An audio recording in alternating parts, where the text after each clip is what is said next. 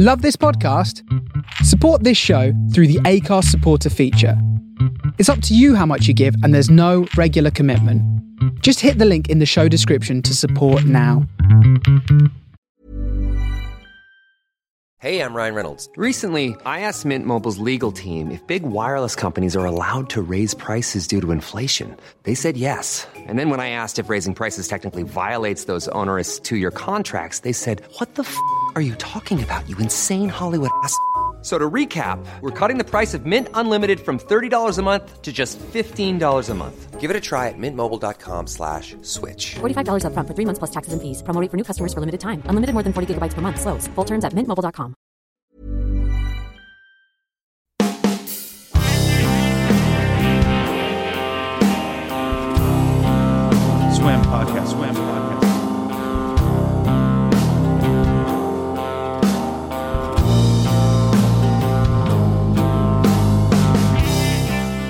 How's it going? Welcome to Someone Who Isn't Me, episode number 18.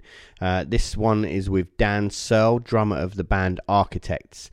And this episode's a bit different from some of the others for a couple of reasons, but the most important one being is the fact that Dan actually got in contact with me asking if he could come on the podcast. And that was because he wanted to speak about his twin brother Tom, the guitarist and songwriter in Architects, who passed away because of cancer in August 2016.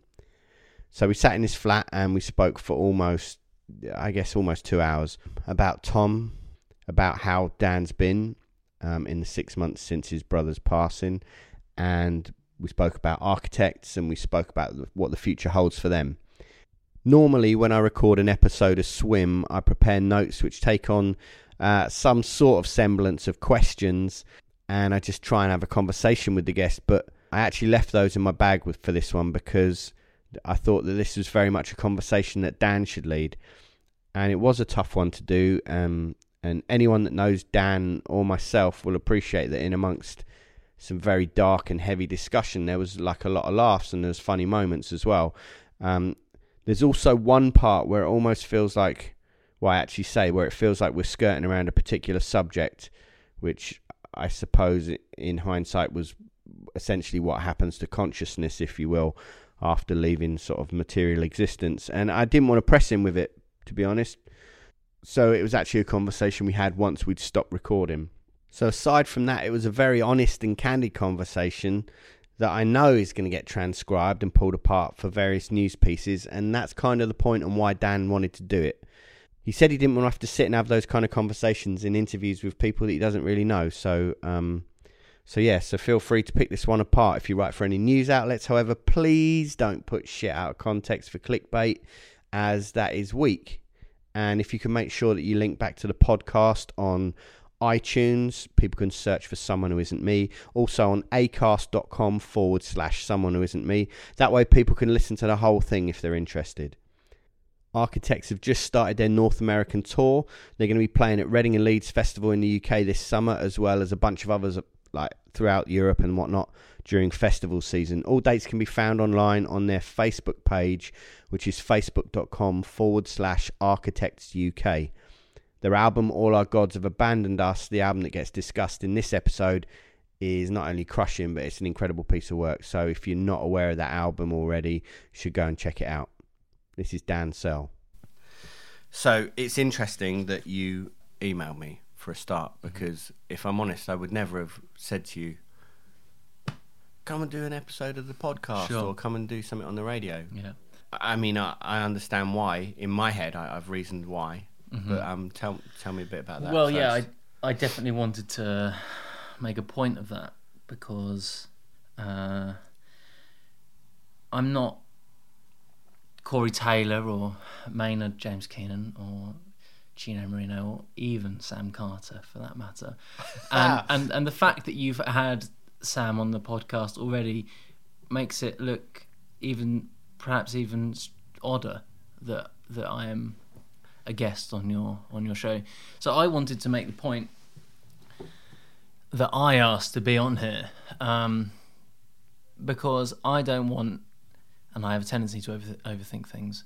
I don't want people to think that you asked me looking for some kind of story. yeah, I didn't want people to think, oh well, Dan's obviously okay, I'm going to have to say Dan Carter when I'm speaking in this term. Dan Carter has asked Dan Searle to be on a show because there's a big juicy story there with some Yeah. some minor headlines that might interest people. Um, the fact of the matter is, it's been six months, just over six months since Tom died now, um, and I've had people ask me to speak to them, um, magazines specifically, um, and I didn't want to. I didn't feel like that was the right medium for me to sort of uh, go about speaking about this for the first time. Um, you know, the people at the magazines are well intentioned. I don't think they're just doing it to get a juicy story. I think they want to support us after we've been through a difficult thing. Um, so there's no slight on them. It's just that I wanted to speak freely about this subject. Um, I didn't want it to be edited. Um, if it's in print media, I don't know what's going to be included and what's not out of a conversation. And even when something is is written down, it can be taken Out of You context, can- you can- and you can read things certain. Sure. Even if it's not out of context, you can still read things in a different manner. So Mm. yeah, I, I understand. Uh, so that was really important to me, yeah. And uh, I, uh, you knew Tom, um, you had some awareness of what he was going through, Yeah. and I felt that I know you well enough to know that I can speak to you um, about things that in a way that you will uh, appreciate and understand. Um, whereas I don't know if that will be the case if I speak to someone at a magazine or, or not. You know. Yeah.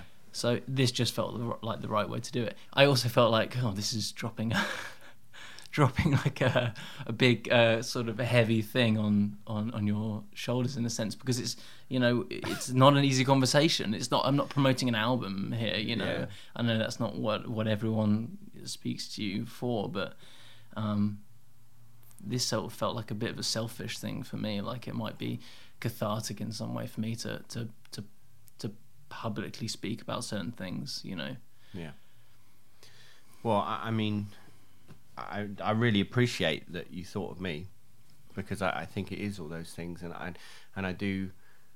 It's the only one of these that I've done so far where where I actually had to think about it in the sense that did was it something like I I, I didn't want and I would never have turned around and said no let's not do that obviously mm. because because we're friends and and obviously I understand the reason you're doing it but at the same time it is there's a lot to it. And I did think that a lot of people would be like well this guy's a dick. Why the hell is he asking him all the, I- I- about this sort of stuff? And and and then I was like well whatever. It doesn't really matter. Because Sure. once I think you know once people get to hear it then they'll realize that I've not phoned you up in a I don't know. I I want to say not ghoulish but because that that sounds I don't mean it to sound like that but do you know what I mean Mm, I do know what you mean, and I had thought about it, and I, Yeah. I had, I had definitely, uh, you know, I, I had wanted to make sure that people didn't read into it the wrong way, yeah yeah, because it might seem random. Oh, Dan Searle's on Dan's show. Why would he? No, I, I don't think that anyone would view it from that way because there's obviously a lot to talk about, and there's um, and and people do want to know, and I don't think that's because they're using that word again. I don't. I, it's the wrong word to use because it, it sound, I don't mean it to sound disrespectful, but people obviously want to know, Yeah, and and and, and a lot of people a lot of people don't know um, the full I want to say story I suppose um, and even there was a even when Tom was alive it was a small group of people who really knew what was going on. Um, and it it very rarely um, extended beyond the band and family, really. Um, but obviously, you know, Tom spoke to you when we did the, when we did Maida Vale, the Maida Vale session. Um, and I spoke to you um, at the Kerrang Awards. Yeah, to let you know that um, that it had come back and, and that Tom was going to have surgery the following day. and you were at the wake. Yeah. And when I spoke at the wake, I wanted to make sure that people um, got a sense of, of how Tom was. Yeah. Um, I thought that was incredible. Your eulogy at the wake was amazing. thank it you. really was because to have to do those terrible things for a for a family member is is a tough thing to do. Mm-hmm. To to have to do it for y- your twin brother is I can't even imagine. But then to do it in the manner that you did, where it, it just came across like it was it was like the darkest darkest stand up I've ever witnessed. And it was and that was it was fantastic, which sounds like a terrible thing to say. I don't, but it, it really was. Yeah. Uh, on every level. And, Yeah, and, and- I thought I thought you got across a lot of really beautiful things, but did it in such a way that just when it felt like everybody was going to implode with grief. You know, I felt I felt like uh, everyone was coming up to me after I spoke and saying how funny it was. Um, it was easy to be funny Hmm. because the tension of the occasion was so high. There was so and there's so much there's so much emotion at a moment like that. So that when you when you break the ice with something a little bit outrageous or something Yeah. silly or whatever it is, people are just they laugh extra because they're it's almost like a relief you know that that everyone is allowed to laugh you know that this Yeah. doesn't have to be um the the sort of bleak occasion that it could be um so i tr- Yeah. i wanted to ma- and and you know what i wanted that that's a reflection of tom Yeah, And- hundred and- percent. and some of the stuff that people found hilarious was just me repeating stuff Tom had said, you know. Um, and that, you know, and I, and I, I want to touch on that a bit because obviously Tom has some uh, public status, um, and people, you know, cared about him. People that Tom didn't know, and of course, you hear a story about um, someone who's 28 dying of cancer, and it's it's a, it's a very sad story, and it resonated with people. Um, and I think it's important for people to know, and this is what I wanted to make clear at the wake to some to some degree, was that it wasn't all totally bleak. Um, that Tom was good humoured, Yeah. and you know, like I, I've touched a little bit with what I've said online, but me and Tom had like some great times when he was sick. Well, from my perspective, when, when I had that conversation with him at Maida Vale, he was again really funny, and he was saying things that I was laughing at because a they were funny, but also I was laughing because his approach to it and his attitude and the way he seemed to be dealing with everything was amazing, and it, and it um it- yeah it, it it was blowing my mind that people can can view things in that way. with that kind of adversity. Yeah. Yeah, it was. it. I, I think I, I think I repeated some of these things when at, at, at the wake. He, when he first got to the hospice, he told them, me and him were both joking with the, with the nurses, and Tom was saying that he his wishes were to be slaughtered halal style and be hung upside down and have his throat slit. And then he said he wanted to be fed to pigs at his funeral. and at one point, he was he was getting taken care of uh, by the by the nurses. This is probably ten days before he died, and uh, he asked the nurses to pass him pass. He asked for his phone because he said he needed a new Tinder profile picture. Yeah, he was never on Tinder, but he's just he's just that's you know he he was still just fucking around and joking around, um, even in a very very difficult situation. Yeah.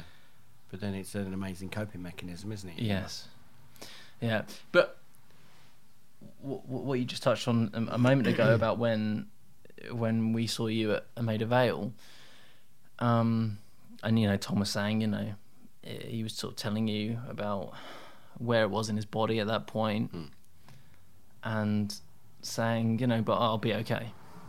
Yeah. a lot of people read the lyrics, you know, to Gone with the Wind, Memento Mori, and um, think, you know, That he'd given up. he'd given up. Yeah, no, I didn't. I didn't get that at all, which is why I was. It was it was such a shock Yeah, because um.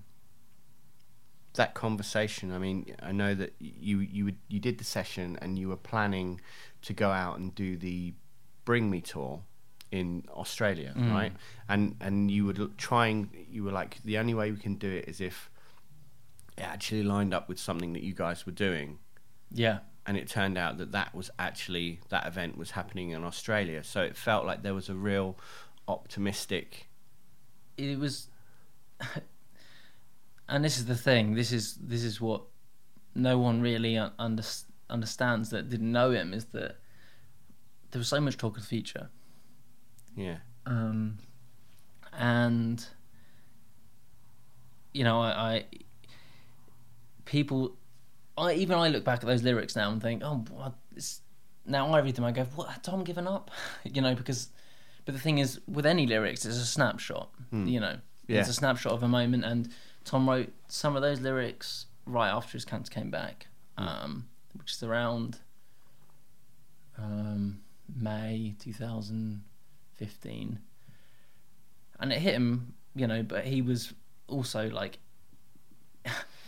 so we went to South America. We did Slam Dunk. He had found a lump in his leg. yeah, And then we went, he had to have tests, and we were going to South America. It was going to, we couldn't afford to cancel. So he stayed at home. We did it as a four piece. And then he called me when we were in Buenos Aires and he said, Oh, it's cancer. It's come back. So I got on a plane, come straight straight back home. And uh, to make to to try and get to his appointment with the doctors, you know, so I could be there. yeah, And I was like obviously upset and worried. But, but when I got back to the UK and I got to uh, I you know I got back to my flat and then I went up to my mum's and Tom was there and we went up to the doctors and Tom was fine.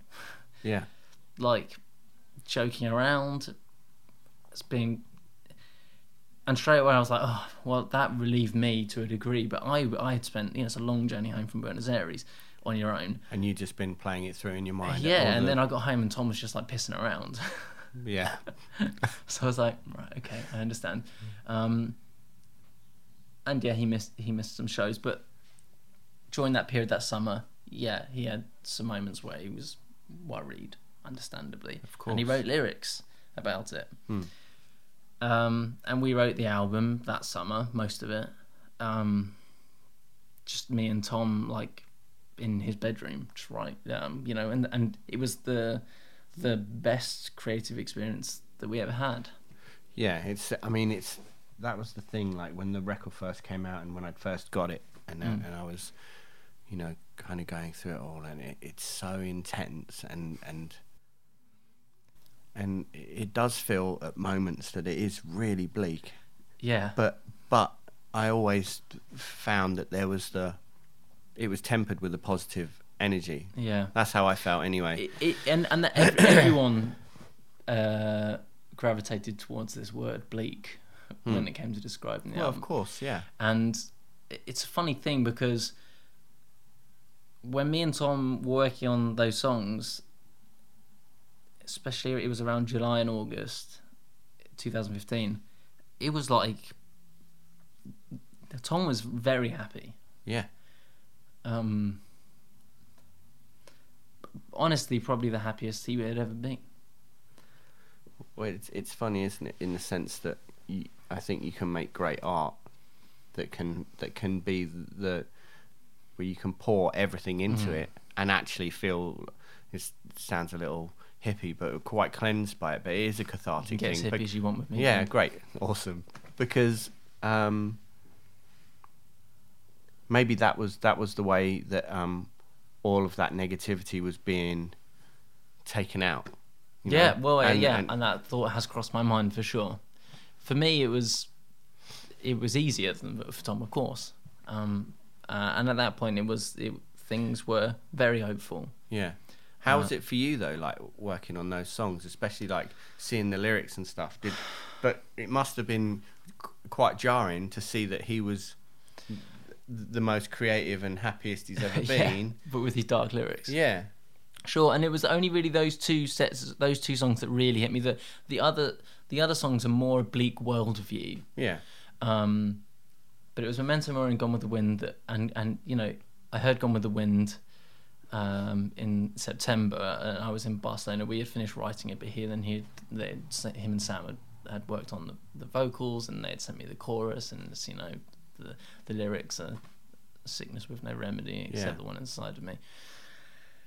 Um, but that was just reflective of Tom's philosophy on the disease, um, because he felt like, you know, medicine struggles with cancer, Yeah. and he felt like, well, the answer is is inside of me because people do get better. Yeah. Um, and me, oh, I became very. Uh, all, I read about was cancer Yeah. for about a year and a half.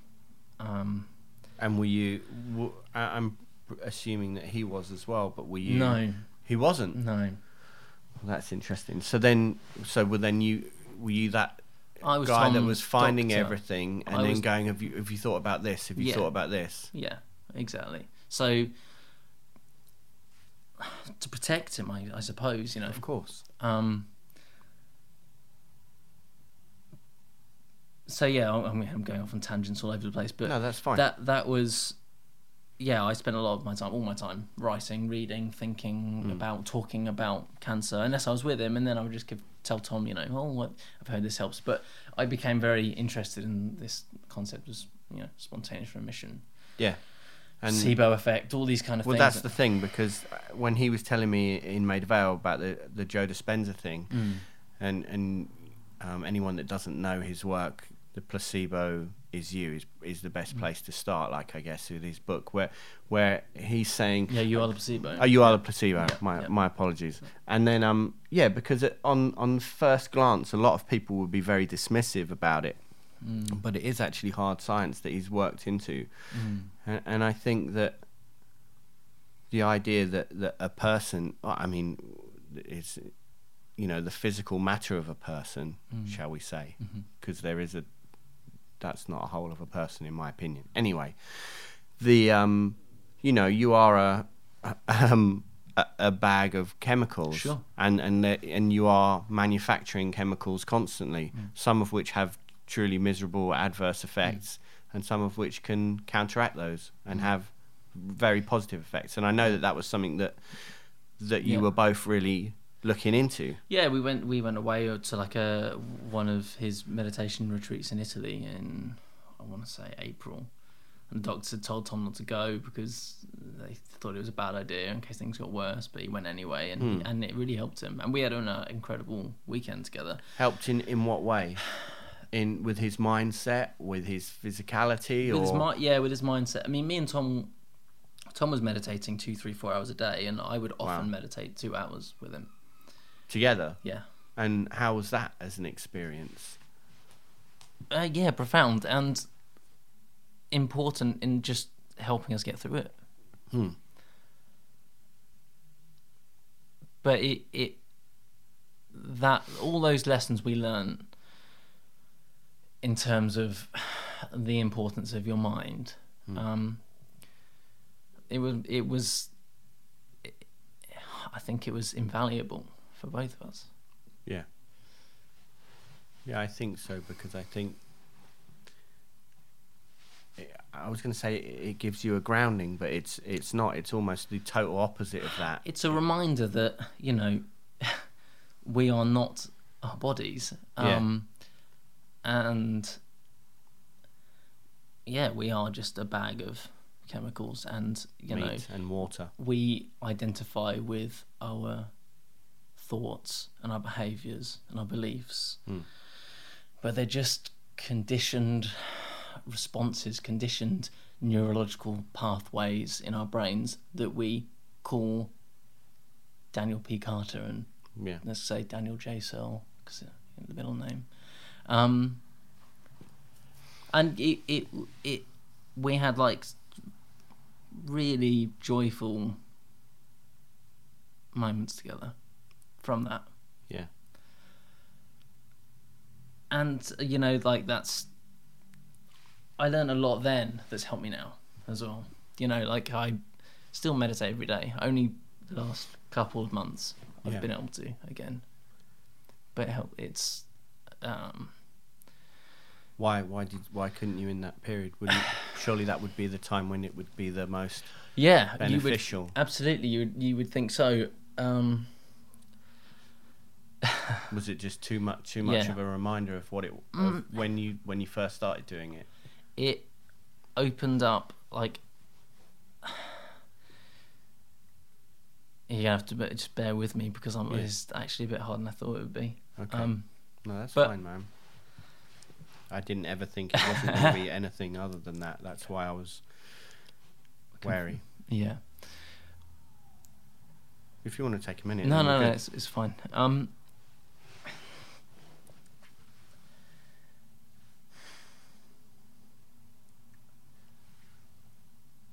Or shall I pause it? no, it's okay. It's, it's fine. When when Tom first died, I think when you lose anyone uh, like that in your life, you kind of just go into shutdown a bit. Yeah. and um, I felt bad, you know, and um, emotional, but usually I just smoked weed or drank alcohol, Yeah. And I was not abusive. I'm I'm no like I'm not a destructive guy. I would hit a vaporizer a couple of times. I'm very practical, you Yeah. know. I don't like go off the rails. I'm just, just not who I am. Um, and so it, I kind of just swept everything under the rug And to a degree. and when it got to a point, you would dial it down Yeah, with those. yeah. Of course. Yeah. I mean, I think that's that's a very understandable thing to do. For whatever reason, meditation just opened up the well of grief. Yeah. But do you think that that's very specifically doing that for a reason? Absolutely. And it took about the end of December last year, so just a few months, a couple months ago, I just hit a wall with it, um, and got started getting anxious, and it was just you know a wake up call. Like I can't just hide it. Yeah. Um, I think the way that you've all dealt with this is has been very. It's been as open as as anyone would expect. mm, Do you know what I mean? Yeah. I don't think anyone's going. When's this next Facebook post going to happen that, that tells me everything that I want to? Do you know what I'm Sure. saying? Yeah. I think, and I, Yeah. I, I think that's a such a beautiful thing to have witnessed that everyone around the band, be it other bands, your friends, um, and the music community at large and fans, has been so incredible. It seems. and that's only really hitting me in the last couple of months. Um, because yeah, I, I, I, I have I stopped drinking, stopped smoking, uh, weed, um, not cigarettes. I don't smoke cigarettes at all. for the record, Yeah. I'm still smoking loads of cigarettes, but no, I don't smoke cigarettes at all. Um, and I just kind of realised I just had to deal with it. Um, and that env- and it's in our culture, you know, grief or no grief, people don't like to just be. You know, we take our phones to the toilets. Yeah. You know what I mean? Like, um, Yeah, being alone with your thoughts can be a really tough time for people are terrified of it. Yeah. You know, um, at the best of times. Yeah. You know, it's like they don't want to be alone, and if they are alone, they've got to be watching TV or looking at Instagram or Twitter or whatever. Um, and failing those, and there's always alcohol or whatever. Yeah. Whatever your vice is. Um, so it just got to the point where I thought, well, you know, I've I've got to, um, just got to deal with it head on. and uh, Did was there a discussion with anyone about it, or did you just? my girlfriend, Yeah. yeah, um, And what was that? What did she? Did she agree? yeah, she always knows what's best for me, and They I always do. and I don't realize it at the time. Yeah. usually, and usually I get mad at her if she tells me Mm. something I don't like, but then like a month, two, three, four months later, I go. Yeah, remember when you said that to me? Mm. Yeah, you you were right actually, and that's happened over and over again. Yeah. Um, so uh, I apologise to her. um, but yeah, so I I just I you know it, it's not been easy for her for to um, be in this situation. But then you should never beat yourself up over that. No, of course, no, and, and I don't, and, and she asked me not to, you know. Um, Yeah. But you know, she always keeps an eye on me at the at the best of times. But after Tom died, she said, "Do what you need to do." Hmm. Um, which was sort of the green light for me to be like, you know, I like smoking weed. Yeah. um, and and I was actually talking about this. I can't remember who with, but a few days after Tom died, we went to his flat because um, Adam, our guitarist, uh, li- was lived there part time. He lives in Vancouver normally, but when he's over, he he lives he lived at Tom's because he has a spare room. And we all went over there because we knew we were gonna have to move his stuff out soon, and we just sort of, you know, well, let's go to Tom's and be together and whatever.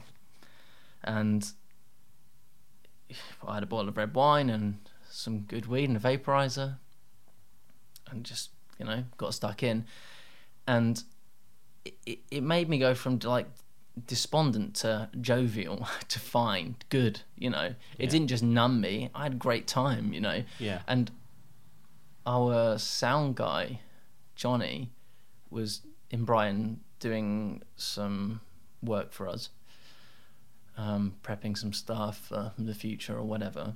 And he came over, and he, I just was looking back yesterday, I think, thinking he what must he have thought of, of me because I was just like joking and pissing around. Um, But then, as I said, no one's going to ever judge anyone for dealing with their own Sure. life in, in that way. sure, it just I just think it must have been a a, a jarring Yeah. uh, thing to witness uh, against what he had perhaps expected. You know, Yeah. um, Yeah, I did. I, I did a very similar thing when when a friend of mine passed away, and um, he was actually the the the guy that managed our band, and we all went went over to his flat and went through it, and it and it was exactly that. And afterwards, we all kind of looked at each other and were like, "I'm I'm glad it was just us here." mm, yeah, But but then I, I also think, well, that's that's that's perfect. yeah, That's how it should be yeah, yeah, because I think I don't think anyone that moves on wants to at any point look back and go, look at those maudlin people about how they're acting. Yeah, but then yeah. that might that's a that's a whole other conversation about the wider scheme of things and what happens and what Mm-hmm. you know. yeah, yeah, absolutely. But um, but yeah, I don't think you should ever beat yourself up over no, the fact that, and, that, that and I don't. It's just uh, it's. I've sort of um, the whole way through the last six months um, tried to sort of figure out grief, you Yeah. know, and it's it's such a strange. You know, there's because of the complexities of personalities and every person being so infinitely different in so many intricate ways Yeah, finding a way that is appropriate the best way to deal with it is is is there's no one really knows you know Yeah. how do you mitigate the pain of grief effectively and i'm the kind of person that just wants to intellectualize everything and then fast track it just let me fast track it you're like i want to do everything i want to hack everything the best way i can hmm. you know that's what the, so you know I started playing guitar. I want to I want to learn guitar as quickly as I possibly can. Well, news just in, Dan. You can't. I'm not going to be Vai overnight. And Yeah. you know, dealing with anxiety. Well, what's the best? How do I deal with this quickly and get it over and done with? Grief. How do I get? You know, if Yeah. I if, will I get over Tom dying if I just think about the worst memories over and over again and get it all out and cry as much as I can and well, no, that doesn't work either because you I tried that and you just it just makes you feel really really awful. What you thought that that was actually going to be the way to, some to just like track. Someone told me, like, uh, some family friends told me, um, their mo- a friend of mine, his mother died when I was a teenager, Hmm. and he's a close friend of uh, my mum's. And I saw them a few days after Tom died, and they were just sort of, you know, in a sort of quite cynical English way, saying, "Oh, you got to cry for hundred hours," you know. And of course, I didn't take that literally, but I, I think some part of me thought, right, okay, there is a, there's a certain amount in me. Go. Can I just Yeah. squeeze it all out as quickly as possible and get it, get it over and done with? Because this is exhausting and tiring, and I just want to like, you know, can, if I can just sprint the rest of the marathon instead of walking it, then great, and then I can relax the rest of the day, sort of thing, you know. But that's just that is the way I tend to be with everything, you know. I go exercise until I get injured, and then I have to stop. That's and I, I it's part of my personality that I recognise that I need to learn to pace myself. Um, But then at least you did do that with with the meditation. But maybe then that's that. I think that that is. Yeah, I, I see why that would have been so hard. But I also see that it would be be truly beneficial. Well, the last two months, meditation has just been so important, so invaluable to me. Yeah. Um, and yeah, it's a bit like riding a bike, you know. And I did an intensive course essentially when Tom was ill because we Yeah. just Was that the first time that you'd approached it doing it? no, well? I, I'd meditated in the past, but it was the first time where I'd meditated where I would do like an, an hour meditation, yeah. and And also, if you're doing um, led meditations and also joint meditations Mm-hmm. and group meditations, then that is a different thing, isn't it?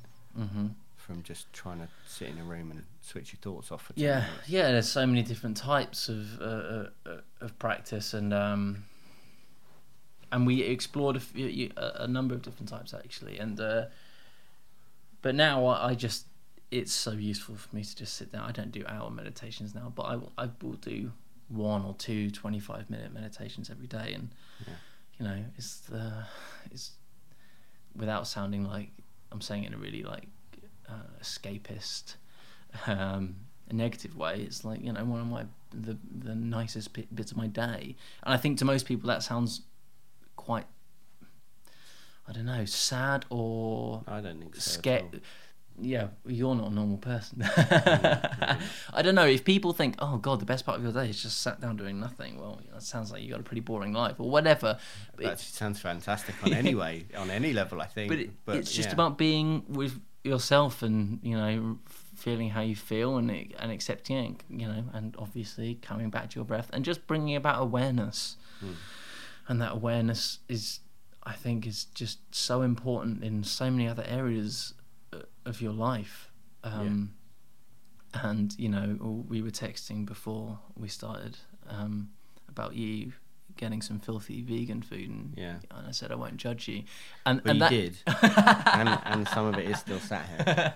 but I, you know, it, it, I'm, I'm absolutely not. I'm no angel, you know. Uh, But I do try to my best to remember not to judge, and I do the simple things like that throughout my day. Hmm. I, be aware of the way I'm behaving, and not be myself if I, if I behave badly, but understand that I've conditioned myself over 29 years to behave that way. But Yeah. bring awareness to it and change it if you don't like it, and you know accept that you don't have to be who you think you are. And I kind of always grew up thinking, well, this is who I am Yeah, you know, and they're always part. Of it. Everyone has bits about their personality they don't like, and you know, we're never going to be perfect. Listen, we're not, and no one's aiming for perfection here, hmm.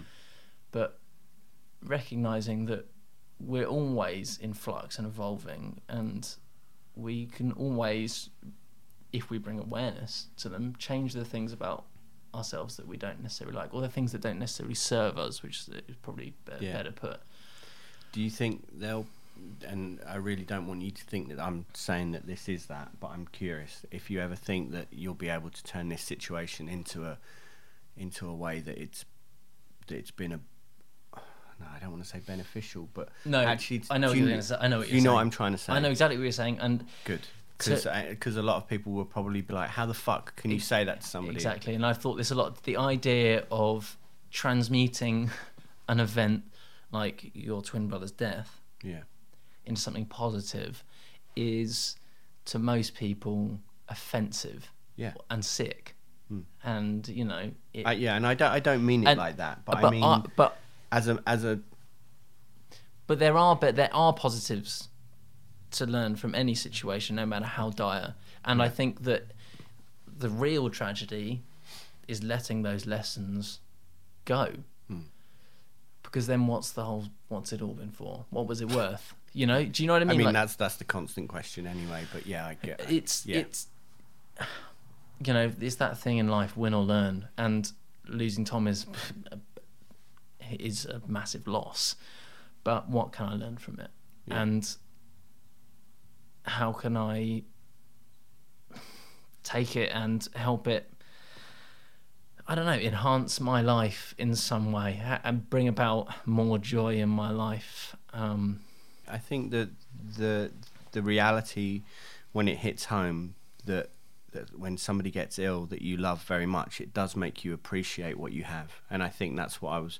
That's more of what I was trying to say. As you said, I didn't mean that to sound no it does it, like I was being a shitbag. I you know, mean, like it- the, the architects. I mean, it's. I appreciate it so much more now. Hmm. But it's it's a, it's such a horrendous lesson, isn't it? In Yeah. that sense. Yeah. Like, it, it, uh, it- why is it that humans always have to learn in a, in a in a state of sorrow and tragedy and trauma? It's so it's so often the way. Yeah. But then then again you could look at that that that's the coping mechanism. Maybe that's how we how we draw some solace in amongst misery is that well, I think with with the band to use that as an example, I think the reaction that you've had recently and you know, it's been a long time coming anyway, man. Like and you guys would have been the first to have said that several years ago Yeah. because you know the band has worked so hard and has consistently made amazing music and and it's been growing constantly but it just feels like there's been such an outpouring of love Mm. And like I said, that I've only been able to access that recently yeah because I just didn't care before. well of course but now it's like I'm just constantly overwhelmed and and surprised and shocked at at the, at the uh, reach that the band has now, the level of popularity that it's achieved is just so. And I don't I don't mean this to yeah I don't mean that to say like oh you'd have never have got like it- you know what I mean? No, but which you- is uh, uh, anyone that doesn't know us is probably going to listen to this and be like wow but I mean in the sense that I will never forget when when you were doing the eulogy Hmm. and you said that so dark where um Tom said how are the tickets doing Yeah, yeah, yeah, yeah. And he said, "Drop the cancer bomb. It'll sell out in the day or something like that." Yeah. yeah, absolutely ridiculous. Absolutely ridiculous. You know, and it's funny because we wanted we wanted the band to be our career, obviously. yeah What musician doesn't? yeah Um, and we scraped by for five albums, some of which were so were really well received, and some not so much. Um, and then, of course, Tom got cancer. It's so funny to term it as cancer. It was a mole on his leg. You know, I okay. Let, let- I'll draw out the story a little bit more. Yeah. He he had a weird looking mole on his leg, and it was obviously weird. I will say that. I mean, in retrospect, you could tell something was mm, it was bad. But he, I dropped him off at the dermatologist, and then he called me and said, "Oh, they're cutting it off right now." And I was like, "Okay, I'm coming up." Not worried. I was like, "This is going to be funny." yeah because I'm going to get to watch my twin brother have a mole cut out of his leg under local anaesthetic and he's going to be cringing and squirming and I'm going to film it on my phone and the mm. doctors let me. And if you go through all my all the way through my Instagram account right near the start, there's a picture of Tom holding up a vial with a mole in it because we thought it was funny Yeah. because there's no way it was going to be bad.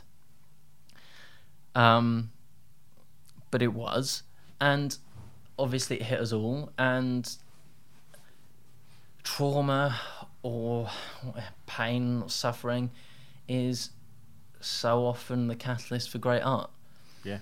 Um, It's not a necessity, but not a necessity, you're right, because there are great works I always think art that aren't. people always say tortured artists. You have to be able to be a tortured artist to to write great music. And then I I always think of Dave Grohl. Okay, obviously went through an enormous tragedy in his life and wrote great records subsequently. Yeah. But also, I'm not sure that Kurt Cobain's death was the catalyst behind Foo Fighters' fourth or fifth albums, which were still great. Yeah. And he was obviously comes across as an extremely jovial, happy, uh, content, and affable man, Yeah. famously so. Um, but we wrote Lost Forever, Lost Together, and you know it was a massive breakthrough for us. Uh, and it was such a joyful time because Tom's cancer was like by the time it came out, it was ancient history already. You know, he did six months every six months. He went for an appointment and he got checked out, but it was like that, that is done. You know, and you look at the statistics. You know, some people die of this, but at this stage, the odds look pretty good for Tom. So all good, and it was that just felt like. Um, yeah, I mean, everything we had ever worked for was coming to fruition, Yeah. and uh, it was just it felt like we sort of had everything. Um, and then, of course, cancer came back, and that was then the catalyst for the second album, um, and that's led us to where we are now. And and you know, I think obviously losing Tom has has galvanized fans where they want to get behind us, which is a beautiful thing. Yeah. Um, but it's just, uh, you know, Tom. I don't want to say Tom didn't care about the success. All that stuff just sunk to the background. And by the time the album got released, we did two album release shows in Brighton, and Tom was really ill. You know, Yeah. and um, we didn't care. Like, I remember telling Tom, "Oh, the album charted number eight in the German charts," and he was like, "Okay, whatever, I don't care." He's like, "I'm really ill. I don't give a shit Yeah. about that." Um, and then obviously we played in in there's so much to talk about we so we did those album release shows and tom was really not well um and we Was that because of the treatment more than no the, no the illness? we didn't know at the time Okay. but and the jury's still out actually Okay. um we'll never know but he had back pain because it was it was affecting his back, and um, he had had back pain earlier in the year when we were on tour with Parkway Drive, and we just thought, oh, hopefully it's nothing. Then we shot music videos with it, and he had to take it easy because it was really bothering him. And he started doing those meditations that we were talking about earlier, and he, his, all his pain just went away um, for about two months, and then it's like, yeah, he had all. I mean, anyone who's been knows anyone who's been in that situation knows that the symptoms is just like a lottery. It's just it could be all sorts. Yeah. Um, but we we went to hospital after those album release shows, and they told him it was it was bad, and um, they wanted to keep him in, and he said, "No, I'm going on tour tomorrow. Sorry, um, I don't care." Um, and so we played Rock am Ring and Rock im Park, and it was crazy. Like Tom had to have oxygen on the bus, and was my girlfriend was on tour just to look after him, which and she had bitten off more than she could chew because she, you know, when we had been on tour uh, in earlier in the year, Tom we gave Tom specific foods and supplements, and Yeah. it was a drag. So we said, oh, uh, you know, to my girlfriend Emily, well, you come on tour and do that for him, and we'll pay you. So Tom doesn't have to worry about that stuff. So he can enjoy his time with everyone else like normal, and that stuff is just done for him. But he was far more ill than we had anticipated. Um, and he just like Rock Am Ring was the first show, and it just seemed impossible that he would play. Like, I, I walked him to the toilet at Dover when we were going over there, you know, and he just meditated all day, pretty much. Selling a little or a lot?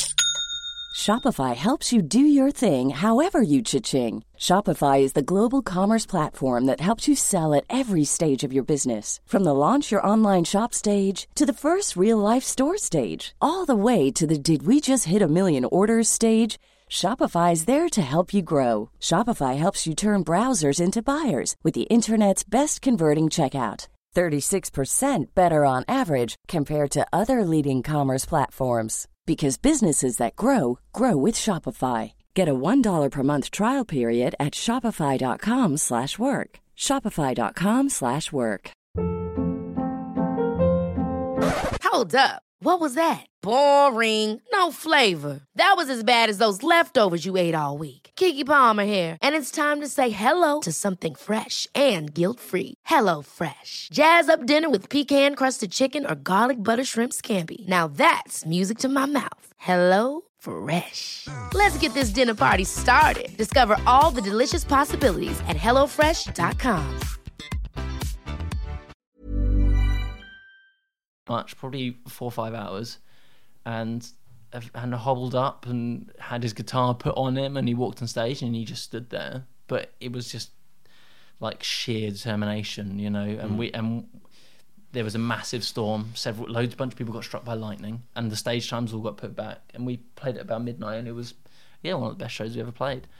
And then the last show we ever played was the next day. Last show he ever played was Rock Rockin' Park, and he just seemed so ill. It just seemed like there was no way he was going to do it. And then I, I, I had been on the bus with him. I walked back to to the dressing room and told the guys like, I don't. We're gonna have to work out a way to do this. Four, as a four piece. Like I had been working on trying to sort it out so we could have his guitars on tracks. So we could make the show happen, and then like he just like walks into the dressing room like, "Hey guys, what's up?" Like, seemingly fine. Um, and played the show and was like sat after the show. And I remember he was sat hanging with some of the guys from While She Sleeps like behind the stage. And they went on the wiser. Yeah. you know? And there was you know, the day before uh, at Rock Am Ring some friends had been after him uh, other in other bands that were playing. We just said he had the flu you know? Just he didn't want the he didn't want the, the attention or the, or the fuss. Yeah. And we did a, a festival in Holland. We played as a four piece. He couldn't do it. It was too early in the day because he was really bad in in in the mornings. We were playing around midday, and then we did a show in Hamburg with Killswitch Engage, and he just stayed in hotel day, and we played as a four piece. And the next day we were playing in Luxembourg, um, and it was like forty minutes before we were due on stage. And Tom said to me, "Oh, I need to get, I need some oxygen." And I said, "Well, you you know you." you the doctors surgeries are closed. We have to get you an ambulance. He said, "Come get me an ambulance, whatever." And uh, so they came and they took his his vital. They gave him oxygen, but they took his vitals and they're like, "You've got to go to hospital. Like this is crazy. You, Yeah. you, you, he would have died if he hadn't gone to hospital." So we took him in and cancelled the show, cancelled the tour.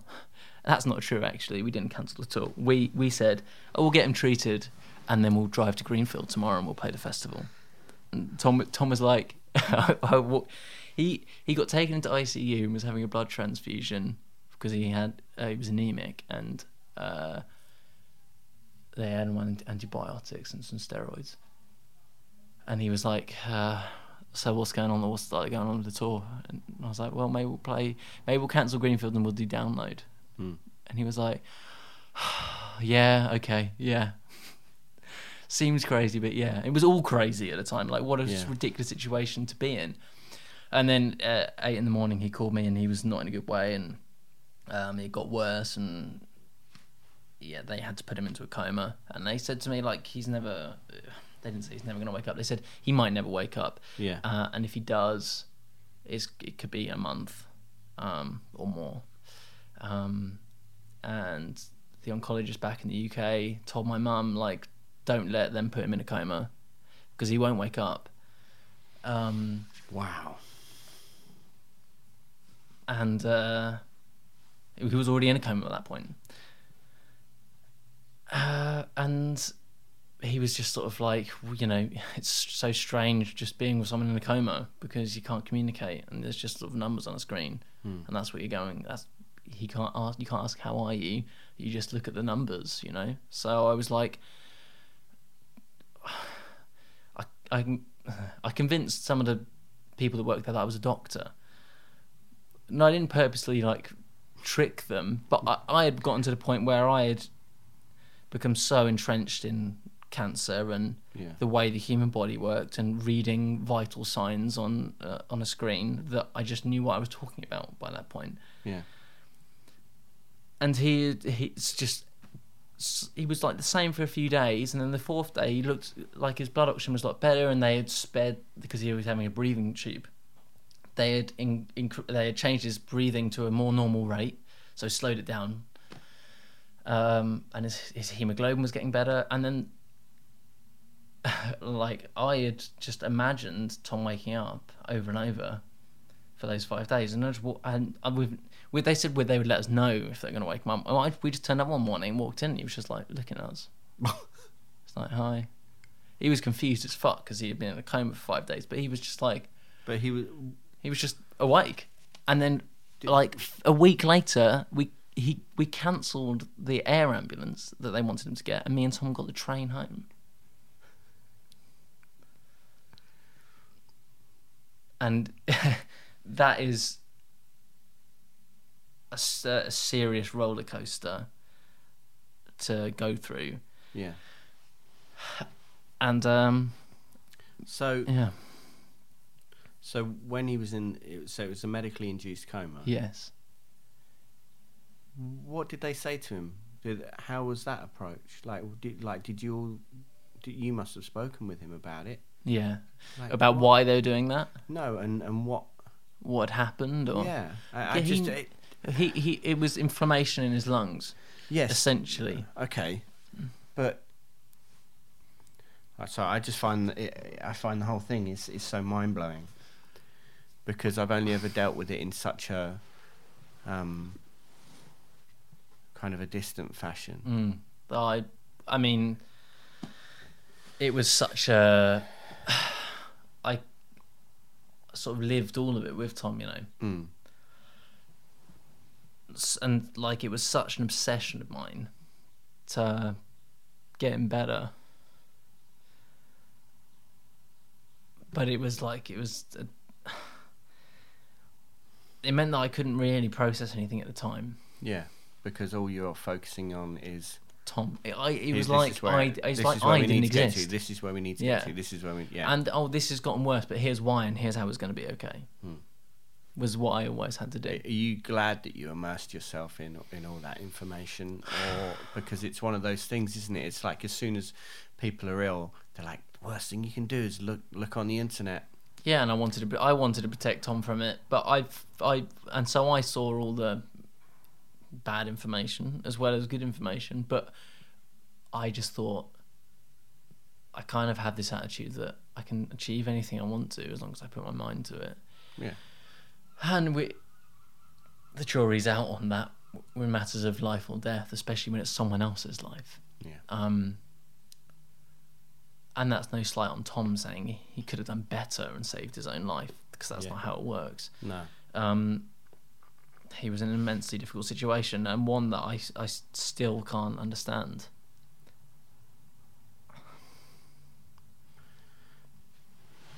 But yeah, I I had an unhealthy obsession with it, for sure. yeah. But then I think, I think it's understandable because that's you are going to look for everything and try and help in every way you can. Yeah, I mean, it just felt like the only option, and and you know, I, I don't, I pro- I probably could have done things slightly differently, but I don't regret anything, and I'm certainly I feel exempt of any kind of guilt of, you know, I could have done more. Yeah, but I don't feel like that. I feel like I did everything I could. No, I agree, and I, I think that that is the most brutal part of it, aside from him being gone is the fact that the guilt resides, and and I don't think there is. It, it's such an unnecessary thing, hmm. and And- and miss, and I think it would be f- truly misplaced. But I, I've I've, I've been exempt from you. it from guilt, fortunately. Uh, Good. but, but it came at a cost. it came at like total immersion in a very difficult experience. But Hmm. at least I've I've not had to feel any feelings of guilt over it. So Yeah. that has been a positive. Um, but yeah, I, I don't I don't I, I hope I don't have to revisit any of that information. I I wrote like seventy six pages on cancer, trying to piece together the puzzle as if, as if anyone else hadn't already done it. You know, hmm.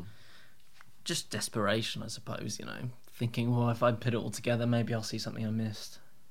But then I think it's also an, a, a, a way of, of processing that and dealing with it, and eventually maybe accepting some of the some of the outcomes. Hmm.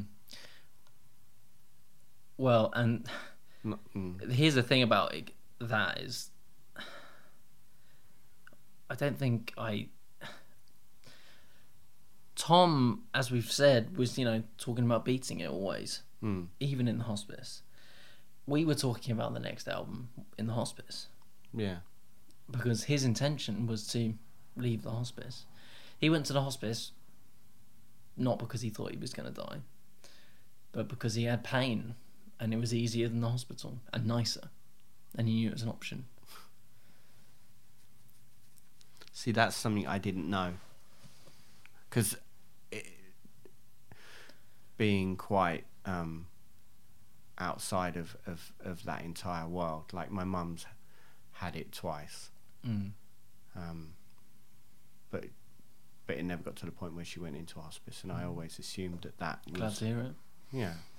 I always assumed that that was, you know, when I heard that he'd gone in, I instantly assumed that that meant Yeah, no, That we was that. talk, which we were I- talking about the, I, tour- I next find tour. that quite hard to say to you. But he was saying, "Oh, I might. Well, I don't think." Tom was like, "I don't think I'm going to be able to do this Australian tour." And there was a point when he was like, "Oh, and and that UK European tour might be difficult." yeah. And he was, and that's when he said, "What? The thing that it's even that it was even in discussion is mind blowing, isn't it? just yeah, uh, stubbornness, I guess." But you know, I I I only accepted that that he might die about four days before he died. Wow.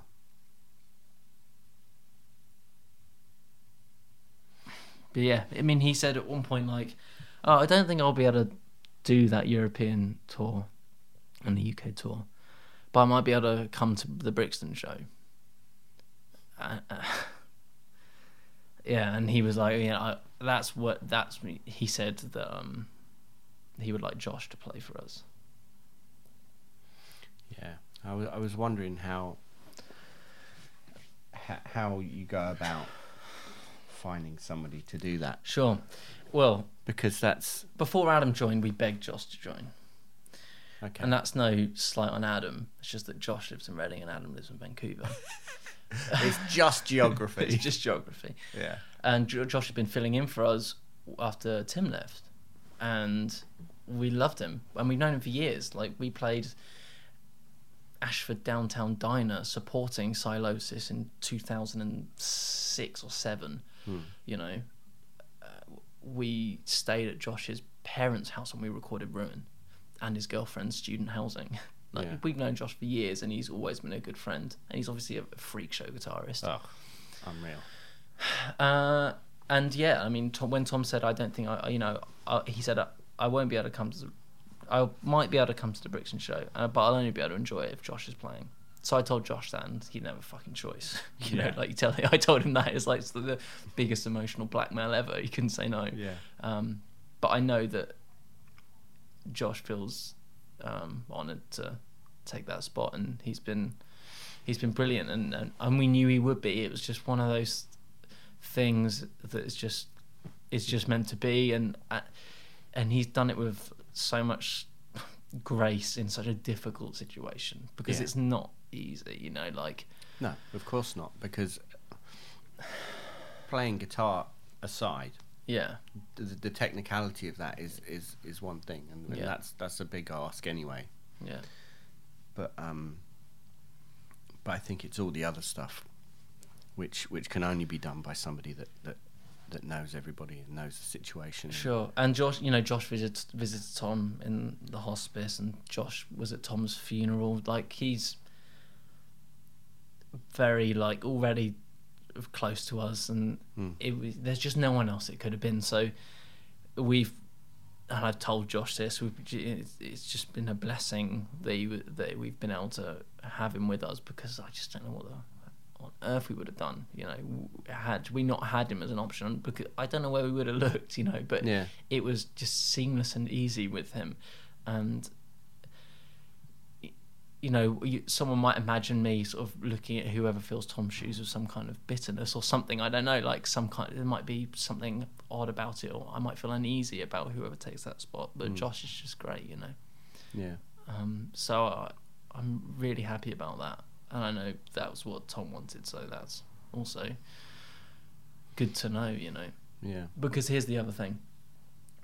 Because Tom didn't talk about dying, um, there was no sort of handover really, and there was no real like, if I die, do this. Um, you know, there. Tom didn't sort of express any architect's life after Tom sort of plan or what he wanted, but Bec- because he didn't even see that that was actually he would be, possibility. occasionally he'd be like, "Oh, I've been thinking stupid stuff like who's going to use my gear if I die." But then, worried about the gear. but so Yeah. we, but because Tom wasn't talking about dying and wasn't planning on dying, you know, we talked about the next album loads. Yeah, we talked about what it was going to be like, what what direction we wanted to go in, um, and and and do you, uh, have you had those conversations since? Because that's obviously sure we've written songs, you have. yeah, and I with Josh. yeah yeah How's that? a whole new experience, and you know it's It uh, must be very tough. yes and no, you know. I wrote me and Tom finished a couple songs Okay. ages ago. You know, like because once Tom really got Tom was sick for three months. He had cancer for three years, but he was sick for three months. So after we finished All Our Gods, yeah, we wrote a couple songs and they're great and people will hear them. And uh, but of course, after Tom died, uh, after the dust settles, there is a bit of like, well, I love doing this, and we all do, and we want it to continue, and Tom would want it to continue. Yeah, of course. Um, but then there's the matter of you know, can we do Tom's legacy justice? And you don't want to you don't want to just fizzle out and do something rubbish or substandard. You know, it's got to be it's But such that's- that's crazy not- context. It's Yeah. it's an unusual situation Yeah. where you know Kurt Cobain, Kurt Cobain didn't die and Nirvana carry on. Hmm. Of course, you know that would be like losing Sam as well, in a sense, because there's still a lot of character that the rest of the band carries. But obviously, Tom's part of the band is he's at the core of it. You know, Yeah.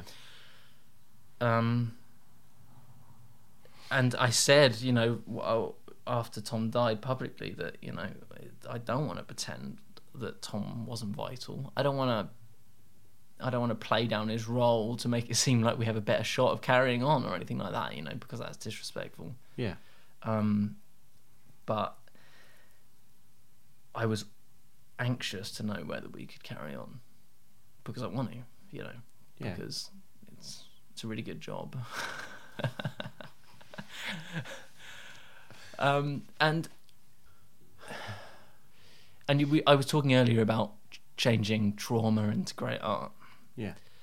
I've got trauma in bucket loads. I was going to say. you've got Um, the opportunity, but without meaning to sound glib, but you've got it's it's going to be the most apparent way that you can all, as a group of friends, work through something. Sure. Yeah, absolutely. And learning guitar and you know, I, I've been uh, my role with Tom in terms of writing, really, especially on the last two albums, and really especially on All Our Gods, was Tom would write something, might be a riff or two riffs, and then we would sit down together and think about where it's going to go, hmm. and I would turn it into a song, you know, structure it, tell him what I don't think works, and tell him that that actually that bit sounds like a verse, not a chorus, or whatever. You know, Yeah. the sort of producer's role in a sense, arrangement stuff. It's it's difficult for me to talk about because I don't want to like big myself up. Like, oh, actually, I'm more important to architects than everyone thinks. What I want, what I Yeah, want. but I don't. I don't think anyone. Well, I, I don't think anyone's going to sit there and think that that's what you're doing, and I don't think anyone would would probably undersell your part within the band any more than you would. Do you know what I mean? Sure, I think. yeah. I think that's. I think that is that is something that a lot of people are very guilty of in a sense that a lot of musicians will always downplay what what they do but um, yeah i don't think Yeah. anyone's going to go look at this guy now all yeah, of a yeah, yeah, yeah.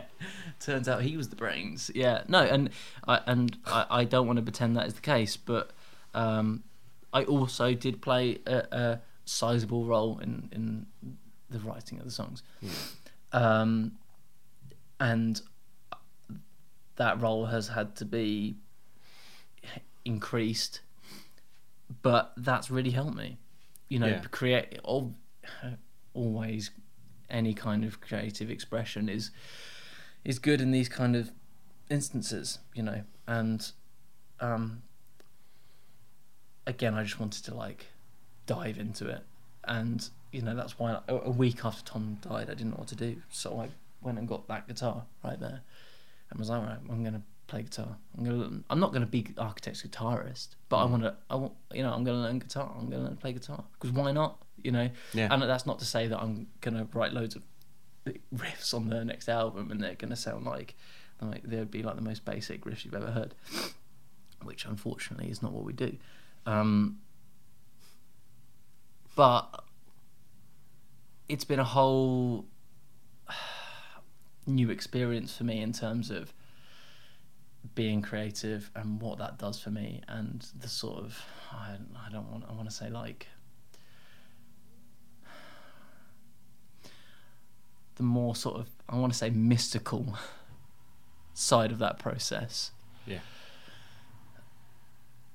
that's been a whole that's been a massive learning curve for me um and I've I've never I've never been the sort of the origin of creation before.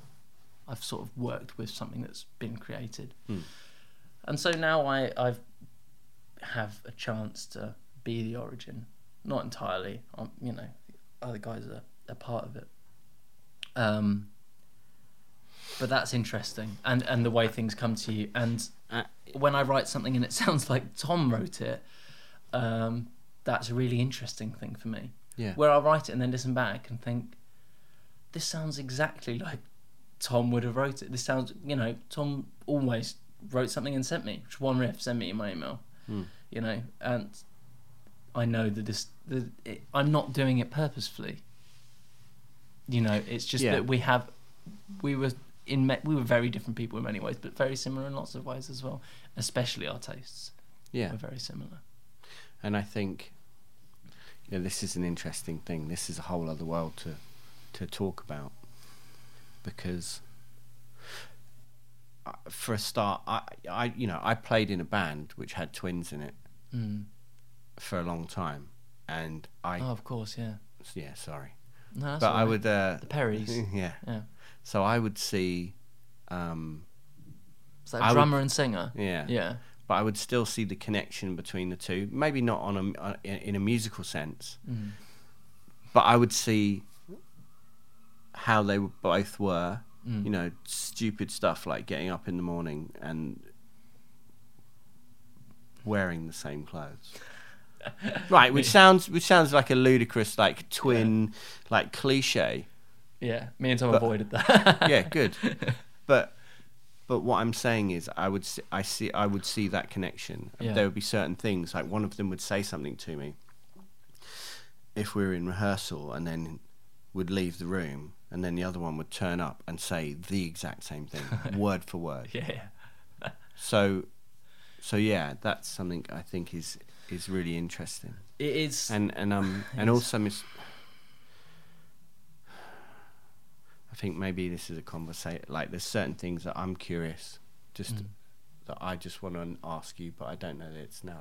Like, it, this is the situation. well, that's your your call. Yeah, I I'm open. You know. I know, but I I think it's interesting. One of the things that made me laugh at the this sounds, that sounds like a terrible thing to start a sentence with. One of the things that made me laugh at the wake was when you were saying about shopping for a, crack pipe to smoke DMT. Yeah, it's up there.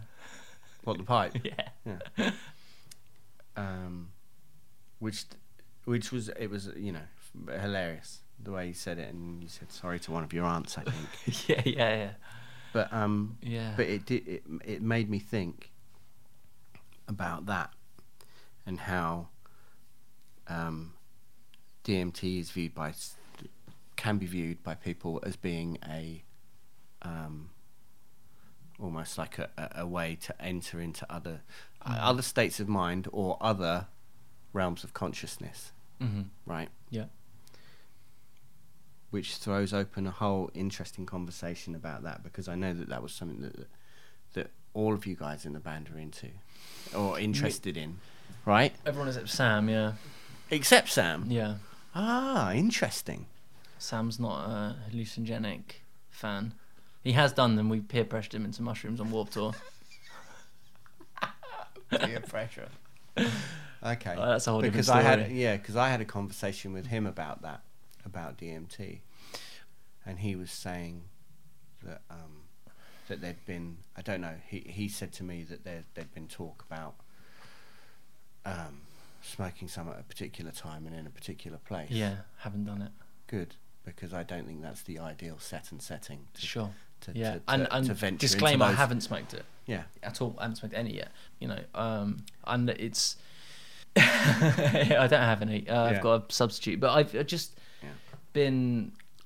I want that's something I want to do, uh, and I want it to be the just the right time. I've been in a strange place, you know. No shit.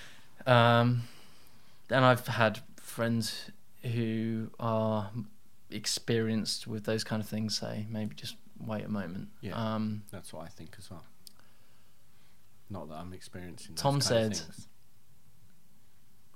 Tom bought it as a gift for me from him ultimately now. But he said to me, we me and him were got picked up in an ambulance in Luxembourg from the bus to go to the hospital, and we were riding in the back of the ambulance, sirens and everything.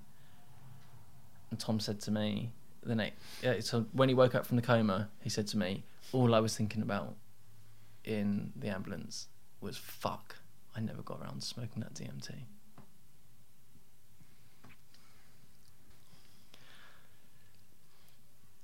but yeah, that is something that um, fascinates me, and and yeah, me and Tom love doing magic mushrooms together. We did them lots of times together. It shaped to who we are in many ways, you know. Yeah. It does change you, you know, Oh, 100%. in a good way. Yeah. I- I think things which may be um, ways of altering consciousness or accessing other states of consciousness and places that that are spoken of in a mystical manner probably yeah is best waited on a little while but Mm. also I'm I'm optimistic I understand. yeah Yeah. you know what I mean Mm. and I am too. yeah I, I think it's it's such a weird one and it's almost like I don't want to be like I can't even say it do you, are, are you an optimistic person now in in within with regard to well, as you said earlier, you know, the the physicality of, of who we are isn't, uh, you know, there, there's a little more going on than that, or we'd Yeah. like to think, right? Yeah, I think it's highly likely in my view. Yeah. yeah. I'm Do, do you? How so? Just through optimism, or through through the through meditation and whatnot, or I don't know. It's not even a question. Just, it's just, Oh. I'm, we're just kind of I, I feel. I said earlier, I f- sort of feel like I can achieve anything I put my mind to. Hmm. And I still believe that, even though I thought that would work with Tom. I think that's a different case. I feel very. Um, I feel like we're skirting around things. yeah, yeah, Maybe we, should are. probably Yeah. turn this off and have a conversation. But yeah, I, I look. I'm. I feel. Let's put it to more basic terms. I feel very good about the future. I feel ins- inspired, and I feel strongly that I want to do Tom's legacy proud, and that means a lot to me. Hmm. Um, I feel good about who I am, um, and here's something that's odd as well. I feel more like Tom than I ever have done before in my life. That's interesting.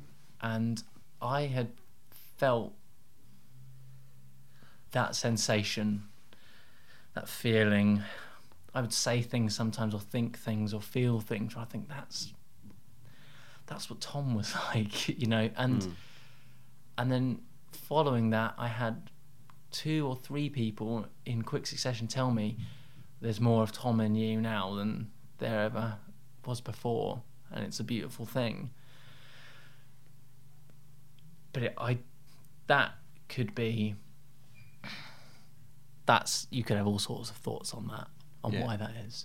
Yeah. But um, I feel it's very, very noticeable, and the more I notice it, the, the more it comes you're- through. Tricking myself, you know. Being I- devil's advocate. I don't think I no I I'm I'm all for who know? You know who- Let's head towards the mystical. Sure, yeah, and I suppose it doesn't matter either way, but yeah, I feel really. Yeah, it's a it's a strange phenomena, and I you know, can't explain it, and I have all you know I you know I've listened to your podcast Dan and I and I know that um I can hear the apprehension in your voice sometimes when it you start edging into mystical subjects. well, like that's my thing. That's my whole agenda. Is like, how am I going to Well, shoehorn you're like- this in? Does this person Think I'm crazy. yeah, yeah, sure. And I, I'm pretty sure uh, we share common ground. I know we do because we've spoken before about Hmm. this kind of thing. Um, and then it comes to the point where you're doing something like this, and you think, Actually, I "Ah, don't know But it's I'm- more than just the two people here that are gonna think. Yeah. Um, sometimes I think about Tom very intently when I'm meditating, Hmm. and it physically it has a bizarre phys- physical effect on me. Like,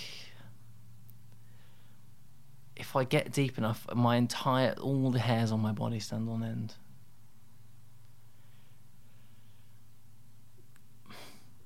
What do you think that means? I find it comforting. I'll say that. Perfect. but yeah, who really knows? But I, I, I, uh, I think about Tom when we're writing. You know, Hmm. when we're writing music, what would Tom do? What would Tom think? Would Tom thinks that this is shit?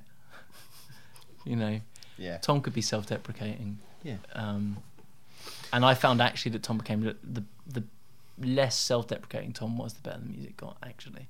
Yeah. And there's a balance, isn't it? You don't want to be overconfident and cocky and think you're the best, but um, Yeah. You also don't wanna put yourself down. You don't want to start believing it. Because Tom Tom said that Match Made in Heaven deserved to win a Grammy, and you know I think he thought, you know, well, if I die, then I'll probably get a Grammy. but I I've I'm excited that we're that there will be more music. I don't know when. I don't know when we're gonna release anything. Um, Do you know what you're gonna in what format you do it? Would it be not straight in with an album? I don't know yet. I really don't know yet, and and I don't want to. I don't really want to speculate too much, but I just It's better just to let those things happen and see where you end up. Exactly, and it's uh, it's gonna be. It's hard not. To, I try not to think about what people will think. You know, David Bowie says, "Don't play to the gallery. Don't do. Don't worry about your audience." Yeah. And when I'm writing, I don't. When I'm not writing, when I'm walking down the street, sometimes I think, what do people, what are people going to make of it? You know, because, like I said, I spoke with Tom all the time about the next album. I know exactly what we want. I we have we know what we want to do. Yeah. I know what Tom wanted to do, and I intend to honour that and respect that. It's Um, going to sound like Tool.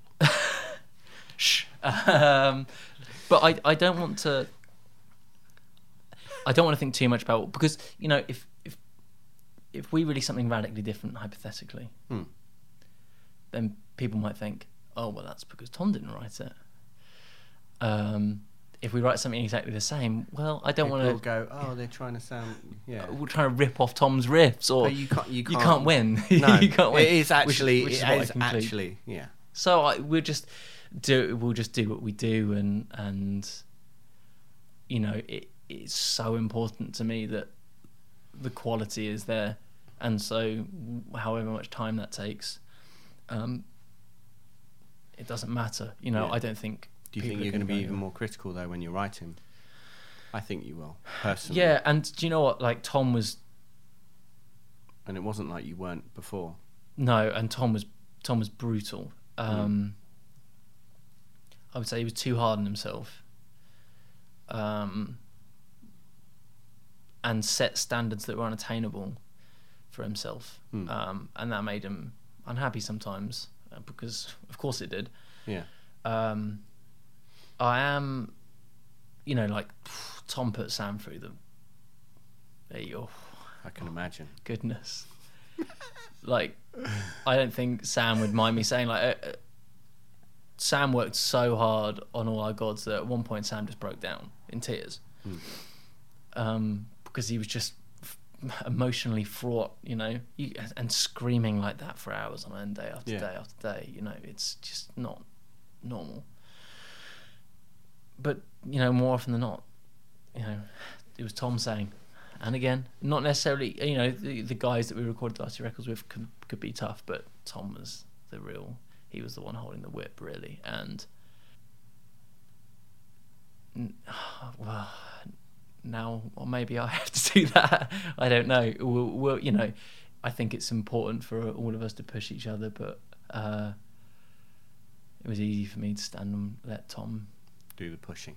do the pushing. Yeah, sometimes.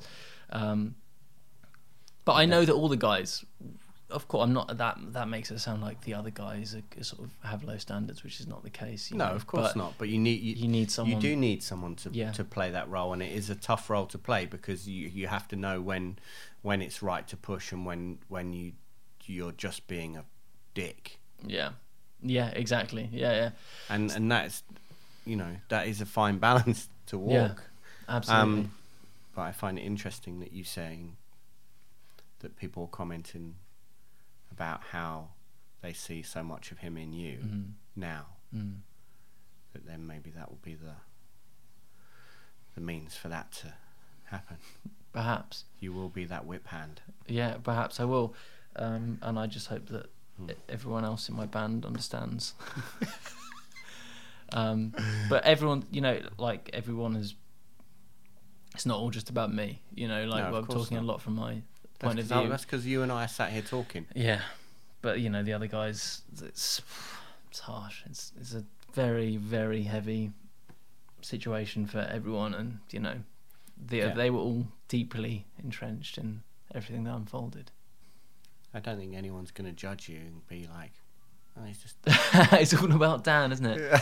I know. I you know it going on tour after it happened was just for Sam. I just felt Sam having to speak about it publicly night after night. Yeah. And And sing those words. and sing those words. And there have been a few nights uh, where like it uh, in London, and I spoke uh, actually when we were in Russia as well. Um, before we played Gone with the Wind, just I felt like it was necessary on those occasions, and it's really not easy. And um, yeah, I yeah, I commend Sam for having gotten through all those nights doing that because it's hard. And the strangest thing is for me, playing live, is that everyone probably thinks that I sit there the whole set feeling sad, thinking I wish Tom was here and why not that Tom's not stood there. But it mostly doesn't occur to me Yeah. for whatever reason. I just play, and I don't that- think he, about him being absent. It's only when Sam mentions about Tom right at the end of the set that I go, "Fuck yeah." It hits me, Yeah. and it doesn't always. It doesn't always hit me. Some nights I'm just like, "Okay, you know, let's play the song," you know, and then some nights it's like hits me right in the in the chest. You know, it's a strange thing, but um, it's a public, it's very public grieving, you know, going Yeah. on tour like that, um, and people knowing what you've been through as you know, everyone. I felt like people gravitate towards me a little bit, which I understand. Um, but that must be overwhelming because they must want to. Sure, I don't want to talk about it all the time. Yeah, of course. And and I think the thing is, one, once somebody's is, is so in love with a band that they they and they invest all their emotions in it because it, it speaks to them, Mm. they're going to want to come up to you and, and project that at you. Yeah, and I And- can't deal with it. I can't imagine. and you know I've had people come up to me in tears, of course, you know, and and hmm. sometimes maybe I seem cold, I don't know, but I just you know I can't. Sometimes I'm I'm I've just gotten out of the dressing room, having a beer with my mates, having a laugh, Yeah. you know, and then to walk straight out just like to the bus and someone's talked to me and they're really upset. I can't always sort of engage in that because it's, it's I can't constantly turn that on and off. And sometimes once I've turned it off, I have turned it off quite pretty hard to make sure I, you know, I don't have to deal with that for the rest of the day because I can't eh, carry it with me all the time. Of course not. And I think most people are going to be able to understand that. Not everyone, because Yeah. pe- people get lost in themselves, don't they? When they're um, it's, you know, fans at gigs can be a little have Sure. have like the, the blinkers on, and they they're just I need to do this, and, Yeah, and, yeah. and or they want to meet this person, even if it's just to get something signed. I've got to meet them. You know, it's Yeah. like an it's like an imperative that it happens. So I can only imagine how that would then be in a situation you're in. Yeah. So um, yeah, it's a tough one, and I, I think the the flip side of that is it it brings us back round to why I'm sat here talking to you now, in the same sense to a certain degree that that everyone is going to want to talk yeah. to you about it. And and yeah, I, there I, there are things that you know I've spoken about that I I, yeah, I think it was important for people to know. You hmm. know, I, for some reason it felt important for me to for people not to paint this super bleak image of everything that happened. Hmm. 'Cause, yeah, it was really fucking hard and it was horrible, a lot of it. But we had great times amongst it, and Tom was great. We were sat smoking weed, blasting Koloss by Meshuggah in the hospice with the doors open. You know, like it, having fun, Yeah, which just sounds absurd under the circumstances. I don't think so. I think it's beautiful. but it was it was just like, well, what else are we gonna do? And that's what Tom wanted to do, you know. Um. So yeah, I think that's important to me that people know. I guess how well Dot Tom dealt with it, but you know also that there can be beautiful moments amongst really challenging times, you know. And I hope that we can, can continue that trend, you know, even Yeah. now when things are so still difficult. Um, you know, you've seen while I've been talking to you, it's not easy for me to speak about a lot of it. Um, and it's it's not the kind of thing you ever get over, I suppose. But the emotions aren't that dulled. Hmm. Uh, it's only been six months, but I still feel strongly that we can create something amazing out of this situation and, and carry the band forward. I think and- you already have though. yeah, yeah, yeah, and and I think that those those next steps, which which you would almost say are the logical steps, but they're not really, because it's it's not a, a sort of straightforward logical situation. But the next steps, I, I'm really looking forward to. Mm. and I am too. And it's unique. And I, when something like this happens, you look for oh, comparisons. Humans love to do it, don't they? Yeah. Really try and relate to someone, to something. Yeah, And you know, so I look at Vinnie Paul losing his brother, yeah, and then I think about like Suicide Silence m- losing Mitch. Um, plenty of bands have lost people, and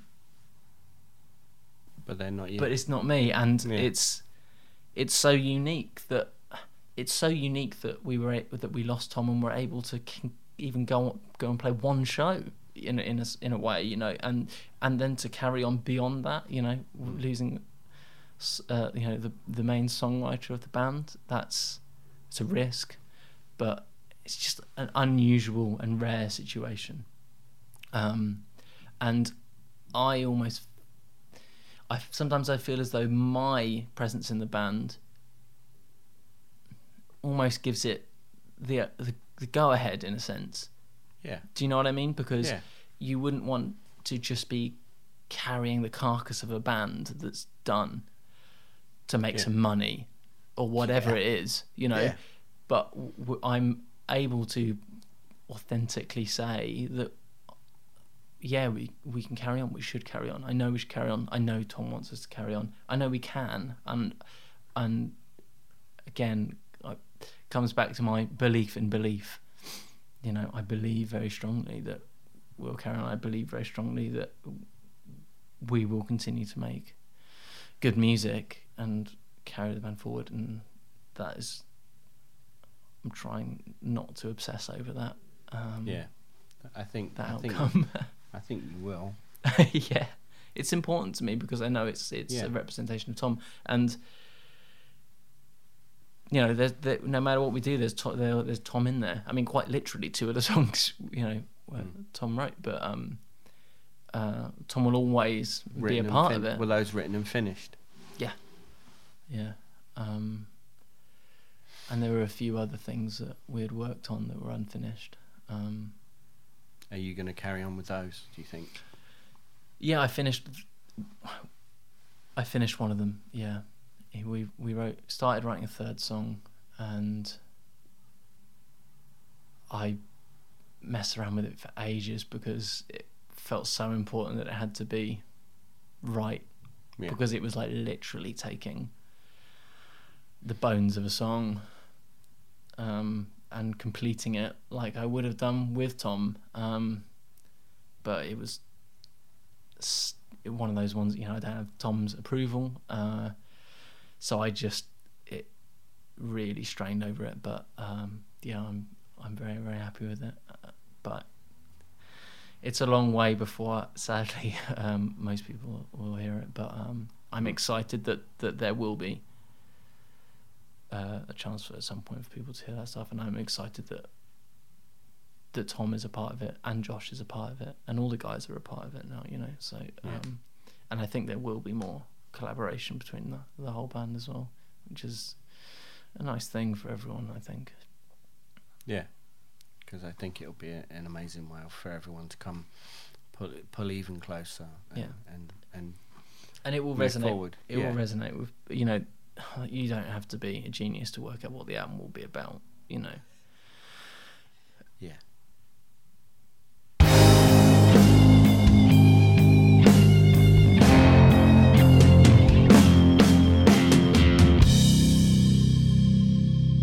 Thank you for listening to episode number 18 of Someone Who Isn't Me with Dan from Architects. That was a very different episode, and yet I really enjoyed hanging out with him. Regardless of, of what the conversation was about, which was really heavy. And I know that sounds kind of a weird thing to say, but he's he's an amazing person and a good dude. So yeah, so he can be found on Twitter and Instagram at Dan Architects. I'm at Daniel P Carter. If you go to iTunes, you could leave a nice five star rating and a review or comment or something that would be wicked.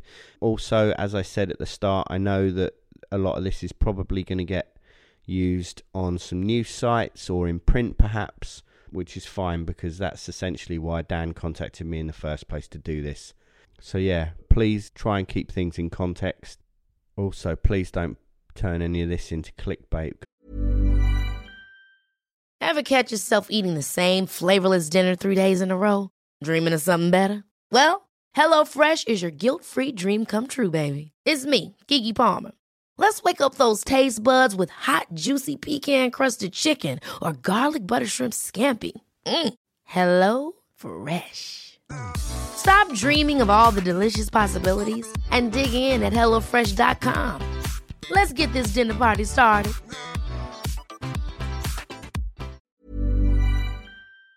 Because it just feels really cheap. Thanks for listening. I'm out. Peace.